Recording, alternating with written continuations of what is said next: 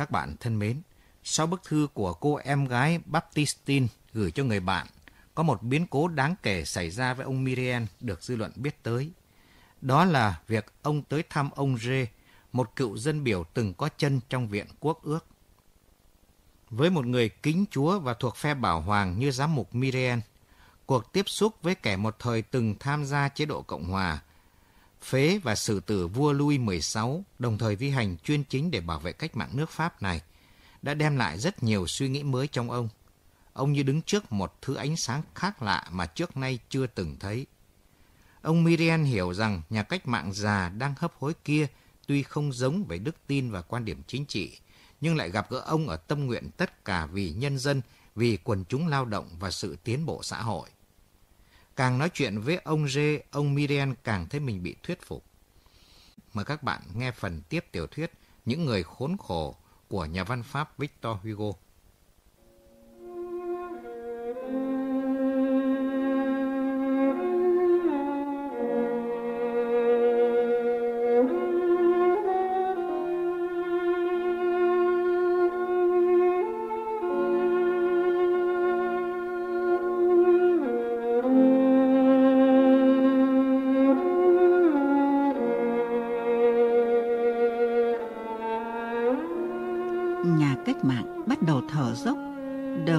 Của người hấp hối chen lẫn vào những hơi thở cuối cùng làm cho lời nói bị đứt quãng. Nhưng nhìn vào cặp mắt, người ta thấy tinh thần của ông hoàn toàn minh mẫn. Ông nói tiếp. Tôi còn muốn nói một đôi câu đây đó nữa. Nói chung, cách mạng là một sự tự khẳng định vĩ đại của nhân loại. Than ôi, 93 là một đòn trả miếng. Ông thấy 93 tàn nhẫn, nhưng còn tất cả thời kỳ quân chủ thì thế nào thưa ông? Carrier là một tên tướng cướp, còn Montrevel thì ông gọi là gì? Trong câu này và mấy câu sau, tên đầu chỉ một nhân vật thời cách mạng, tên sau chỉ một nhân vật thời quân chủ đều có tên trong lịch sử. Fouquier Tanh Vinh là một thằng khốn, nhưng đối với Lamoan Moine Hông Ba Vin, ông nghĩ thế nào?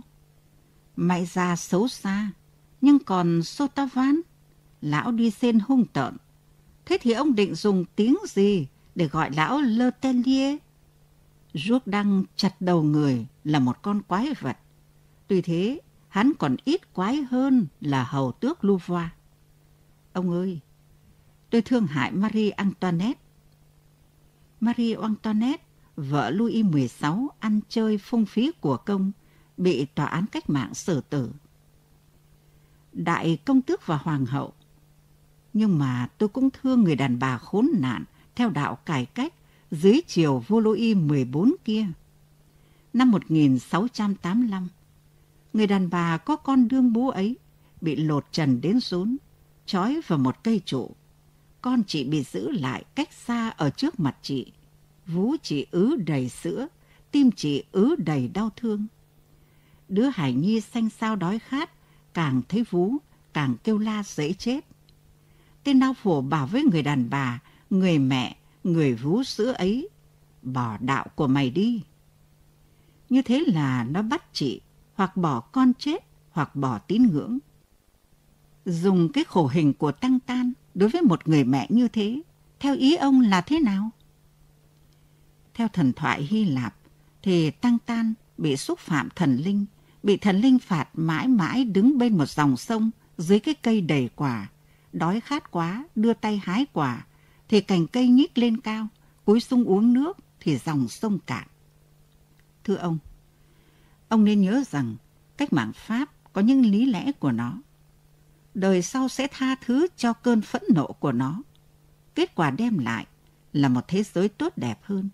Nó sát phạt ghê gớm, nhưng kết quả là nhân loại được vỗ về an ủi. Tôi nói vắn tắt thôi, tôi xin dừng. Bởi vì chân lý ở về phía tôi rõ rệt quá. Và lại tôi thấy người tôi sắp chết rồi. Ông không nhìn ông giám mục nữa. Ông kết thúc ý kiến bằng mấy lời bình tĩnh sau đây. Những vùng vẫy thô bạo của tiến hóa là những cuộc cách mạng. Qua rồi, người ta nhìn thấy điều này là nhân loại đã bị dày vò, nhưng nhân loại đã tiến lên. Nhà cách mạng không ngờ rằng mình vừa lần lượt hạ hết các đồn lũy trong tư tưởng ông giám mục. Tuy thế Đức cha Bienvenu cũng còn một vị trí cố thủ cuối cùng, và từ vị trí ấy, ông phóng ra một câu cũng nghiệt ngã như lúc ban đầu. Tiến hóa phải tin ở Chúa, không thể làm điều lành mà không tin Chúa. Một người hướng đạo của nhân loại mà theo chủ nghĩa vô thần là một người hướng đạo hỏng Vị dân biểu già không trả lời. Ông run run. Ông nhìn lên trời và một giọt lệ tụ dần trong khóe mắt. Khi giọt lệ đã đầy mắt, nó chảy xuống cái má trắng nhợt. Ông nói khe khẽ, nói một mình, gần như bập bẹ, mắt đăm đăm vào cõi sâu thẳm xa xôi. Lý tưởng ơi, chỉ có mày là có thật ông giám mục thấy trong người rung động một cách khó nói. Sau giây lát im lặng, ông già chỉ một ngón tay lên trời nói, có vô biên, vô biên ở đấy. Nếu vô biên không có bản ngã, thì bản ngã đã là giới hạn của vô biên. Nghĩa là vô biên sẽ không là vô biên nữa. Hay nói một cách khác, không có vô biên. Nhưng vô biên tồn tại, như thế là nó có bản ngã. Bản ngã của vô biên là Chúa. Ông già hấp hối, nói mấy câu ấy rất to tiếng, giọng rung lên vì ngây ngất say mê, y như thấy một người nào hiền hiện. Ông nói xong thì nhắm mắt lại. Ông đã gắng quá nên kiệt sức. Rõ ràng là trong giây phút ấy, ông đã sống hết cả mấy giờ còn lại của số mệnh ông. Những lời ông vừa nói kéo ông lại gần với đấng ở thế giới bên kia giờ phút tối hậu đã đến. Ông giám mục biết thế. Thời giờ rất là khẩn trương, mà ông, ông đến với tư cách là một cố đạo. Từ chỗ cực kỳ lãnh đạm lúc ban đầu, ông đã dần dần hóa ra cực kỳ xúc động. Ông nhìn cặp mắt nhắm, ông nắm bàn tay già, nhăn nheo lạnh buốt. Ông nghiêng đầu xuống mặt người hấp hối. Giờ phút này là giờ phút của Chúa. Ông có thấy rằng chúng ta gặp nhau mà không được việc gì thì rất đáng tiếc hay không? Nhà cách mạng mở mắt. Mặt ông vừa nghiêm trang, vừa có vẻ sầm tối. Ông nói chậm rãi. Chậm rãi vì phẩm cách tâm hồn hơn là vì kiệt sức. Thưa ông giám mục, tôi đã chọn đời suy nghĩ, học hành chiêm nghiệm. Khi tôi 60, thì Tổ quốc gọi tôi và ra lệnh cho tôi tham gia việc nước. Tôi đã tuân lệnh. Đời có tệ hại, tôi đánh đổ tệ hại. Có cường quyền, tôi tiêu diệt cường quyền. Có công lý và chính nghĩa, tôi tuyên dương và truyền giảng công lý và chính nghĩa. Lãnh thổ Tổ quốc bị xâm lấn, tôi chiến đấu bảo vệ lãnh thổ. Nước Pháp bị uy hiếp, tôi đem ngược tôi hiến cho nước Pháp. Trước kia tôi không giàu, bây giờ tôi nghèo. Tôi đã là một trong những người cầm đầu nhà nước. Kho tàng công khố lúc ấy đầy ứ tiền, đến nỗi phải mang gỗ chống đỡ các bức tường, chỉ chật vỡ tung vì trọng lượng vàng bạc. Nhưng tôi vẫn ăn cơm ở phố cây khô, mỗi bữa 22 xu. Tôi cứu người bị áp bức, tôi vỗ về người đau khổ, tôi đã xé khăn phủ bàn thờ Chúa, đúng thế, nhưng là để băng bó những vết thương của Tổ quốc. Tôi luôn ủng hộ nhân loại tiến lên ánh sáng, và một đôi khi tôi đã chống những bước tiến trà đạp lên nhân tính. Cũng có khi tôi bênh vực cho chính kẻ thù của tôi là các ông đấy. Ở Flandre, nơi vua chúa Merovingian dựng lầu nghỉ mát có một tu viện. Tôi đã bảo toàn cho tu viện ấy năm 1793. Tôi đem hết sức tôi để làm nhiệm vụ và làm việc phải. Sau đó tôi bị đuổi đi, bị săn, bị truy, bị lùng, bị khủng bố, bị bôi nhọ, bị chế giễu, bị phì nhổ, bị nguyền rủa, bị khai trừ ra ngoài vòng pháp luật. Đã bao năm rồi, tôi cảm thấy có khối người tưởng là có quyền khinh bỉ tôi, mặc dù đầu óc tôi bạc phơ. Quần chúng tối tăm nhìn mặt tôi, như nhìn mặt một tội nhân dưới địa ngục. Tôi không thù hẳn ai, tôi cam nhận cảnh cô độc. Người ta đã tạo ra cho tôi về thù ghét. Ngày nay, tôi đã 86 tuổi, tôi sắp chết. Thế thì ông đến đây để yêu cầu tôi cái gì? Ông giám mục nói, được ban phúc cho ông. Rồi ông quỳ xuống. Khi ông ngẩng đầu lên, thì vẻ mặt nhà cách mạng trông rất oai nghiêm. Ông đã qua đời. Về nhà, ông giám mục đăm chiêu suy nghĩ. Suốt đêm ông cầu nguyện. Sáng hôm sau, một đôi người tò mò đánh bạo hỏi chuyện ông về nhà cách mạng rê. Ông giám mục không nói, đưa tay chỉ lên trời. Từ độ ấy, ông càng yêu thương săn sóc người dân cùng và những kẻ đau khổ. Ai nói xa nói gần đến tên vô lại rê cũng làm cho ông băn khoăn một cách kỳ dị. Không ai có thể nói được sự gặp gỡ giữa bộ óc ấy và bộ óc ông. Giữa trái tim lớn ấy và trái tim ông có giúp phần nào cho ông đi đến cái đạo đức hoàn hảo ngày hôm nay không? Việc đi thăm ấy tất nhiên là một đầu đề cho các cuộc họp ngồi lê đôi mách ở địa phương. Họ bảo với nhau, một con người như thế, chết, có đáng cho một giám mục đến bên giường để an ủi không? Cô ấy tất nhiên còn biết cảm hóa theo Chúa là cái gì mà mong. Cả cái lũ cách mạng ấy là đồ tà đạo, thế thì còn đến làm gì? Ông đến để xem cái gì ở đấy, phải công nhận rằng ông giám mục quả thật là tò mò, ông muốn biết cái cách quỷ sứ bắt linh hồn như thế nào. Một hôm một bà quả phụ quý tộc thuộc cái loại hỗn xược mà tưởng là mình hóm hình, nói với ông câu mỉa mai này. Bẩm đức cha, người ta muốn biết bao giờ thì đức cha đội mũ chụp đỏ. Ông giám mục đáp, ồ, đó là một màu sắc to lớn. Cũng may mà những kẻ khinh bỉ cái màu đỏ trên mũ chụp lại sung thượng cái màu đỏ trên mũ có vành.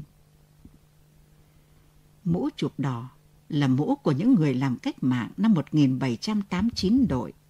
Mũ đỏ có vành là mũ của các giáo chủ, chức vị ở trên chức giám mục.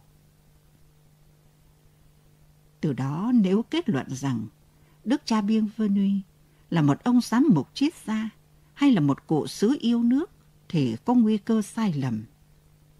Cuộc gặp mặt hay hầu như có thể nói việc giao tiếp giữa ông với nhà cách mạng Rê đã để lại cho ông một sự ngạc nhiên khiến ông càng hiền lành hơn, thế thôi. Ông giám mục chẳng hề là một chính khách, nhưng ở đây có lẽ cũng nên nói qua ít lời về thái độ của ông trong các biến cố hồi bấy giờ. Cứ giả định rằng có lúc ông nghĩ phải nên có một thái độ. Hãy lùi lại mấy năm về trước. Một thời gian sau khi ông Miriam được nhắc lên trước giám mục, hoàng đế phong cho ông tước nam của đế chế một lần cùng với nhiều giám mục khác. Mọi người biết giáo hoàng bị bắt giam tối ngày 5 dạng ngày 6 tháng 7 năm 1809. Nhân dịp ấy, ông Miriam được Napoleon mời dự hội nghị các giám mục hai nước Pháp và Ý triệu tập ở Paris.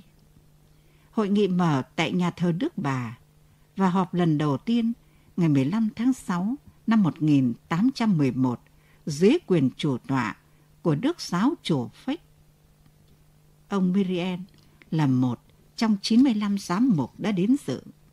Nhưng ông chỉ dự một phiên họp toàn thể và ba bốn cuộc họp chuyên đề vốn là giám mục một địa phận núi non gần gũi thiên nhiên, quen sống quê mùa và nghèo khó. Hình như ông đã đem đến giữa những nhân vật thượng lưu kia nhiều ý nghĩ làm thay đổi thời tiết của hội nghị. Không mấy ngày sau, ông đã trở về đi như Có người hỏi vì sao ông về sớm thế, ông đáp. Có tôi phiền cho các ngài ấy, không khí bên ngoài theo tôi và đến với các ngài tôi có vẻ như một cái cửa mở. Một lần khác ông nói, tôi chịu thôi. Các ông lớn ấy là những ông hoàng, còn tôi, tôi chỉ là một anh giám mục nông dân hèn hạ. Sự thật là người ta không thích ông. Ngoài những chuyện kỳ dị khác, hình như có một tối ở nhà một đồng nghiệp tiếng tăm, ông đã buột mồm kêu lên. Đồng hồ đẹp quá, thảm lót đẹp quá, kè hầu người hạ đồng phục đẹp quá, sao mà chói mắt thế? Chào ôi, ước gì những thứ thừa thãi kia khỏi nheo nhéo mãi bên tai. Còn có bao nhiêu người chịu đói, còn có bao nhiêu người chịu rét, còn biết bao kẻ khó, biết bao kẻ khó. Xin nói qua là thù ghét sang trọng, không phải là một sự thù ghét thông minh. Vì thù ghét như thế, hàm ý là thù ghét nghệ thuật. Tuy nhiên đối với kẻ tu hành, ngoài sự tiếp khách và các lễ lạc, thì xa hoa là sai lầm. Dường như nó phơi bày ra những thói quen ít thật sự thương người. Là cố đạo mà giàu sang thì ngược đời. Nhà tu hành phải ở bên cạnh kẻ khó. Có thể nào gần gũi mãi cả ngày lẫn đêm, tất cả mọi nguy khốn, mọi bất hạnh, mọi sự nghèo hèn, mà không dính trên mình một tí gì của cái khốn khổ thiêng liêng kia như bụi đất của lao động được chăng? Có ai hình dung được một người đứng cạnh bếp lửa mà không thấy nóng? Có ai hình dung được một người thợ luôn luôn làm việc bên lò than mà không hề có lấy một sợi tóc xém, một móng tay dính bụi, một giọt mồ hôi tí cho trên mặt? Một cố đạo, nhất là một ông giám mục mà thương người, thì bằng chứng thứ nhất là ông ta nghèo. Đó có lẽ là cách suy nghĩ của ông giám mục. Xin đừng nghĩ rằng ông ta tán thành ở một số khía cạnh tinh vi, cái mà chúng ta gọi là tư tưởng của thời đại. Ông ít xen vào các cuộc tranh cãi về giáo lý thời bấy giờ và không phát biểu ý kiến gì về các vấn đề mà nhà thờ và nhà nước đang dính vào. Nhưng giá thuốc ép lắm, thì lại hình như sẽ thấy ông là người theo giáo hội La Mã hơn là người theo giáo hội Pháp. Chúng tôi đang mô tả người ông và không muốn xấu một cái gì cả. Nên chúng tôi đành nói thêm rằng đối với Napoleon lúc suy, ông tỏ ra lãnh đạm. Bắt đầu từ năm 1813, ông tham gia hoặc tán thành tất cả các biểu hiện phản đối. Lúc hoàng đế từ đảo Ember trở về, ông từ chối không ra bệ kiến khi người ta đi ngang qua vùng và trong thời kỳ Bách Nhật. Napoleon sau khi bị ngoại xâm và nội phản bức bách phải thoái vị năm 1814 thì ra ở đảo Ember. Năm 1815, ông lại trở về đuổi vua Louis XVIII và làm vua lại được 100 ngày. Bại trận ở Waterloo, ông mới mất hẳn ngôi. Và thời kỳ Bách Nhật ấy, ông không ra lệnh cầu kinh cho hoàng đế trong địa phận mình. Ngoài cô Baptistine là em gái ra, ông còn hai người em nữa, một làm tướng, một là tỉnh trưởng. Ông thường hay viết thư cho cả hai. Với người thứ nhất, một độ ông tỏ ra nghiêm khắc, Lý do là vì ông em này nhân có nắm quyền chỉ huy ở Provence và lúc Napoleon đổ bộ lên Can, đã dẫn một đạo quân 1.200 người đuổi theo hoàng đế theo lối đuổi để cho người ta thoát. Trong thư từ gửi cho ông em kia, ông tỏ ra thân yêu hơn. Ông này trước kia làm tỉnh trưởng, nay thì là một người tốt đứng đắn, ở ẩn ở Paris, phố Cassette. Bản thân đức cha Bienvenue như vậy là cũng có lúc thiên vị, có lúc buồn nản, tâm hồn như có mây che. Bóng tối của những ham mê từng lúc lướt qua đầu óc hiền lành và vĩ đại, thường xuyên chăm lo những vấn đề của vĩnh viễn. Lẽ ra một người như thế, đúng là không nên có chính kiến. Xin đừng hiểu lầm về ý này. Chúng tôi không lẫn lộn cái gọi là chính kiến với hoài bão sâu xa về tiến bộ, với lòng tin tưởng cao quý ở Tổ quốc, dân chủ và nhân đạo. Những cái mà ngày nay phải làm cơ sở cho mọi tấm lòng bác ái. không đi sâu vào những vấn đề không liên quan trực tiếp đến chủ đề của quyển sách này, chúng tôi chỉ nói đơn giản như sau. Tốt đẹp hơn, nếu đức cha biên văn uy không phải là người bảo hoàng, và mắt ông đừng một phút nào rời bỏ sự chiêm ngưỡng thanh tĩnh. Ở đó vượt qua những bóng mây sông tố lớp lớp, lại qua của cuộc đời trần tục, vẫn sáng tỏ như ban ngày, ba ánh sáng tinh thần là chân lý, chính trực và nhân đạo. Dù công nhận Chúa không sinh giám mục Biên Vân Uy ra để làm chính trị, chúng ta vẫn có thể hiểu ông và khâm phục ông. Giá như ông phản kháng và chống đối Napoleon thủa hùng cường, phản kháng và tự do và chính nghĩa, cũng như chống đối một cách kiêu hãnh và chính đáng nhưng nguy hiểm. Nhưng điều ta thích khi điều đó được áp dụng đối với kẻ đang lên, ta lại không thích nếu áp dụng đối với người rơi xuống. Chúng ta chỉ thích đấu tranh, chừng nào đấu tranh còn nguy hiểm. Và bao giờ cũng vậy, chỉ riêng những chiến sĩ buổi đầu mới có quyền làm người thanh toán giờ chót.